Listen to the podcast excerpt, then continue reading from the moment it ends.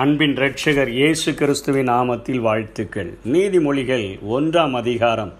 நீதிமொழிகள் என்றாலே அவைகள் நற்போதனைகளையும் பழமொழிகளையும் உள்ளடக்கிய ஒரு தொகுப்பாக ஒரு ஒப்பிடக்கூடிய ஒரு ஒப்பிடுதலாக எபிரேய மொழிபெயர்ப்பிலே அது மிஸ்லே என்று சொல்லக்கூடிய ஒரு பெயரோடு கூட விளங்கக்கூடியதாக இருக்கிற அந்த நீதிமொழிகளை இஸ்ரவேலிலே மூன்றாவது அரசனாக பொறுப்பேற்ற சாலமோன் என்பவரால் எழுதப்பட்டது. இந்த சாலமோன் இடத்தில் ஆண்டவர் தரிசனத்தில் தோன்றி உனக்கு என்ன வேண்டும் என்று கேட்டபொழுது அவர் கேட்ட அந்த ஞானமானது இயேசுவே மெச்சிக்கொள்ளும் அளவிற்கு அவர் இயேசு பூமியில் வாழ்ந்த பொழுது சாலமோனிலும் பெரியவர் இங்கே இருக்கிறார் என்று சொல்லுகிற அளவிற்கு சாலமோன் அந்த நாட்களிலே அத்தனை ஞானமுடையவனாக திகழ்ந்தான் என்பதை நாம் வேதத்திலே பார்க்கிறோம். சாலமோனினுடைய ஞானத்தை கேட்க இஸ்ரவேலரும் வெளிநாட்டினவரும் ஆவலாயிருந்த அந்த காலத்திலே அவர் இத்தனையான ஒரு நீதிமொழிகளை அவர் எழுதி இருக்கிறதை நாம் வேதத்திலே பார்க்க முடிகிறது. இது ஒரு ஞான கண்ணாடியைப் போல.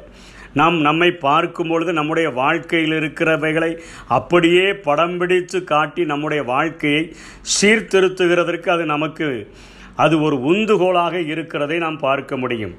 நீதிமொழிகள் ஒன்றாம் அதிகாரம் ஏழாம் வசனத்திலே கர்த்தருக்கு பயப்படுதலே ஞானத்தின் ஆரம்பம் மூடர் ஞானத்தையும் போதகத்தையும் அசட்டை பண்ணுகிறார்கள்.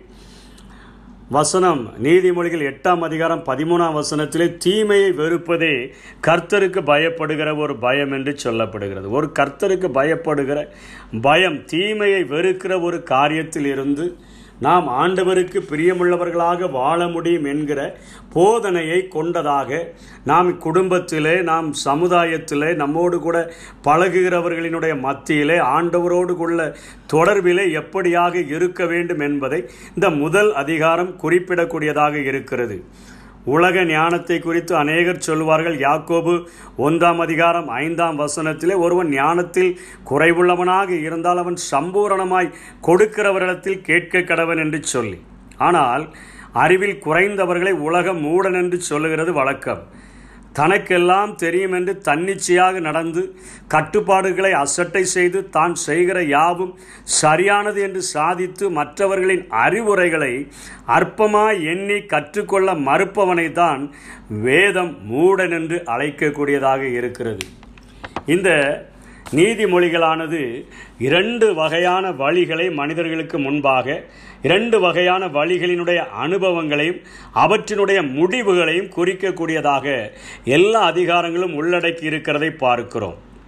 இந்த நீதிமொழிகளிலே மாலை மயங்கும் இருட்டிலே அழைக்கக்கூடிய ஒரு பாவம் ஒரு பாவத்தினுடைய குரலையும் தெருவெல்லாம் நின்று கூப்பிடுகிற ஒரு அன்பரின் குரலாக ஞானத்தின் குரலையும் தேனொழுக அழைக்கிற குரலாக பாவத்தின் குரலையும் அன்பொழுக அழைக்கிற குரலாக ஞானத்தின் குரலையும் காமம் ஒழுக அழைக்கிற குரலாக பாவத்தினுடைய குரலையும் காதல் ஒழுக அழைக்கிற குரலாக ஞானத்தின் குரலையும் திருட்டு தண்ணீருக்காக அழைக்கிற குரலாக பாவத்தின் குரலையும் கொளுத்த கன்றுகளை தரும்படியாய் அழைக்கிற அந்த ஞானத்தினுடைய குரலையும் வசீகரம் நிறைந்த பாவத்தின் குரலையும் பாசம் நிறைந்த குரலையும் களவுக்காக அழைக்கிற குரலையும் கற்புக்காக அழைக்கிற குரலையும் ஒன்று பாதாளத்தை பரிசாக அளிக்கக்கூடிய அந்த பாவத்தின் குரலையும் பரலம்ம எருசலேமை நமக்கு பரிசாக தரம தரக்கூடிய ஞானத்தின் குரலையும் குறித்துத்தான்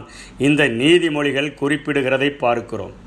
ஒன்றிற்கு பெயர் பேதமை இன்னொன்றிற்கு பெயர் ஞானம் என்று சொல்லி நாம் பார்க்கிறோம். இந்த முதல் அதிகாரத்திலே எட்டாம் வசனம் ஒன்பதாம் வசனத்திலே அழகாக என் மகனே என்று ஞானம் அழைப்பது போல ஆண்டவர் அழைக்கிறார். உன் தகப்பன் புத்தியை கேள் உன் தாயின் போதகத்தை தள்ளாதே. அவைகள் உன் சிரசுக்கு அலங்காரமான முடியும் உன் கழுத்துக்கு சரப்பணியுமாயிருக்கும். இன்றைக்கு வயது சென்றுவிட்ட தாய் தகப்பன்மார்களுக்கு கீழ்ப்படுகிறதற்கு வாலிபர்களுக்கு பிள்ளைகளுக்கு விருப்பமில்லாத அந்த சூழ்நிலையிலே வேதம் இந்த உலகத்தில் மிக சிறந்த ஞானியாக விளங்கின சாலமோனால் சொல்லப்படுகிற அறிவுரை என்ன? உன் தகப்பன் புத்தியை கேள் உன் தாயின் போதகத்தை தள்ளாதே. அவைகள் உன் சிரசுக்கு அலங்காரமான முடி ஒரு பெரிய கிரீடம் வைத்தது போலவும் உன் கழுத்துக்கு சரப்பணி ஒரு தங்க சங்கிலி அணிந்தது போலவும் அந்த நாட்களிலே அவர் வாழ்ந்த நாட்களிலே மிகப்பெரிய பொறுப்பில் இருக்கிறவர்கள் மாத்திரமே இப்படிப்பட்ட சரப்பணியை தங்கள சங்கிலியை அணிவது வழக்கம். ஆகவே நீ உன்னுடைய தகப்பனுக்கும் தாய்க்கும் கீழ்ப்படுகிறது உனக்கு தலையிலே ஒரு கிரீடத்தை சூட்டினது போலவும் உன்னுடைய கழுத்திலே ஒரு சரப்பணி அணிந்தது போலவும் இருக்கும் என்று சொல்லி இவர் தொடங்குகிறதை பார்க்கிறோம். ஒரு குடும்ப வாழ்விலே பிள்ளைகள் எப்படி இருக்க வேண்டும் என்று கற்றுக் கொடுக்கிறார். பவுலப்போசரன் எபேசியர் ஆறாம் அதிகாரம் ஒன்றாம் வசனத்திலே பிள்ளைகளே உங்கள் பெற்றாருக்கு கர்த்தருக்குள் கீழ்ப்படியுங்கள். கர்த்தருக்கு அடுத்த மற்ற எல்லா காரியங்களிலும் பெற்றோர்கள் என்ன சொல்லுகிறார்களோ அதன்படி கீழ்ப்படிந்து நடக்க வேண்டும் என்று சொல்லி அவர் எபேசு சபைக்கு எழுதி கொடுக்கிறதை நாம் பார்க்கிறோம்.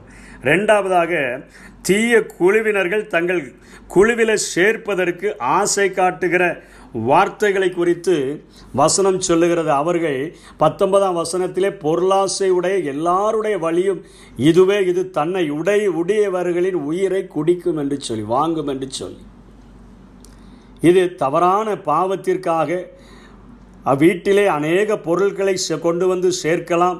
இரத்தம் சிந்தும்படியாய் நாம் பதிவிருந்து குற்றமில்லாதவர்களுடைய இரத்தத்தை நாம் சிந்தலாம் என்று சொல்லி அழைக்கிற அநேக காரியங்களை நாம் பார்க்கிறோம். இன்றைக்கு உலகத்தில் போதை வஸ்துகளுக்காக இளைஞர்களை பயன்படுத்தும்படியாக மதவாதங்களை சொல்லி தீவிரவாதங்களை சொல்லி இன்றைக்கு அழகாக மூளை செலவை செய்து அநேகரை பாவத்தின் வழியிலே நடத்தக்கூடியவர்களாக இன்றைக்கு குழுவினர்களாக சேர்ந்து கொண்டு விபச்சார தொழிலிலே இளைஞர்களை ஈடுபடுத்தி விடுவதற்கு முயற்சி எடுக்கிற அநேக காரியங்கள். இவை எல்லாமே பொருளாசைக்கு இவைகள் உடையதாக இருந்து அநேகருடைய வழிகளை கெடுத்து போடுகிறதை நாம் வாழ்கிற சமுதாயத்திலே பார்க்கிறோம்.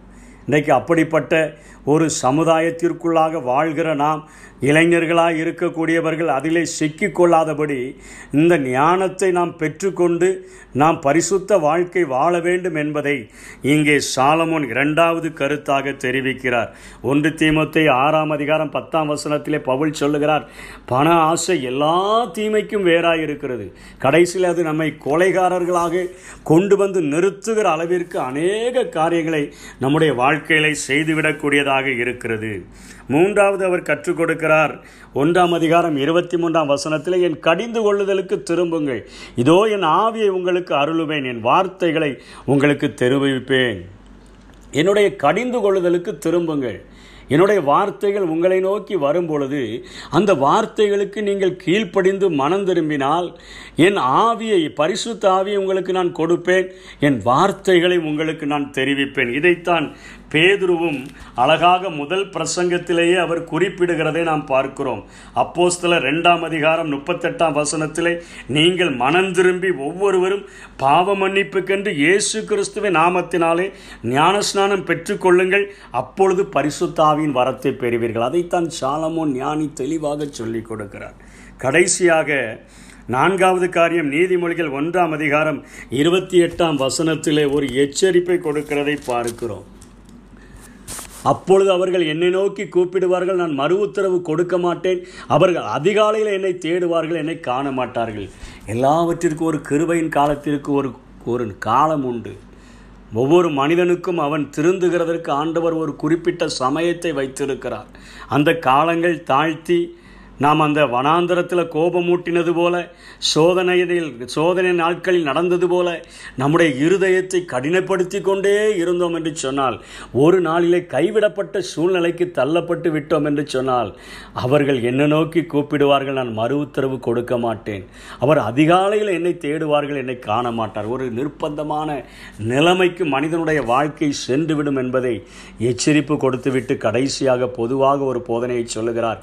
எனக்கு சுவிகள் கொடுக்கிறவன் எவனோ அவன் விக்கினமின்றி வாசம் பண்ணி ஆபத்திற்கு பயப்படாமல் அமைதியாயிருப்பான். குடும்ப வாழ்விலே நாம் பழகிற பழக்க வழக்கங்களிலே நம்முடைய மனம் திரும்புதல்களிலே அல்லது காலம் தாழ்த்தி செய்கிற கிரியைகளிலே நமக்கு எச்சரிப்பு கொடுக்கக்கூடியதாக இந்த நீதிமொழிகள் ஒன்றாம் அதிகாரத்தை சாலமோன் ஞானி வடிவமைத்திருக்கிறதை பார்க்கிறோம். இந்த சத்தியங்களுக்கு கீழ்ப்படிந்து இதற்குரிய ஆசீர்வாதங்களை பெற்று வாழுவோம். அப்படிப்பட்ட கிருபைகளை தேவன் நமக்கு தந்தருள்வாராக. ஆமை உலக போக்கோடு உறவு எனக்கில்லை.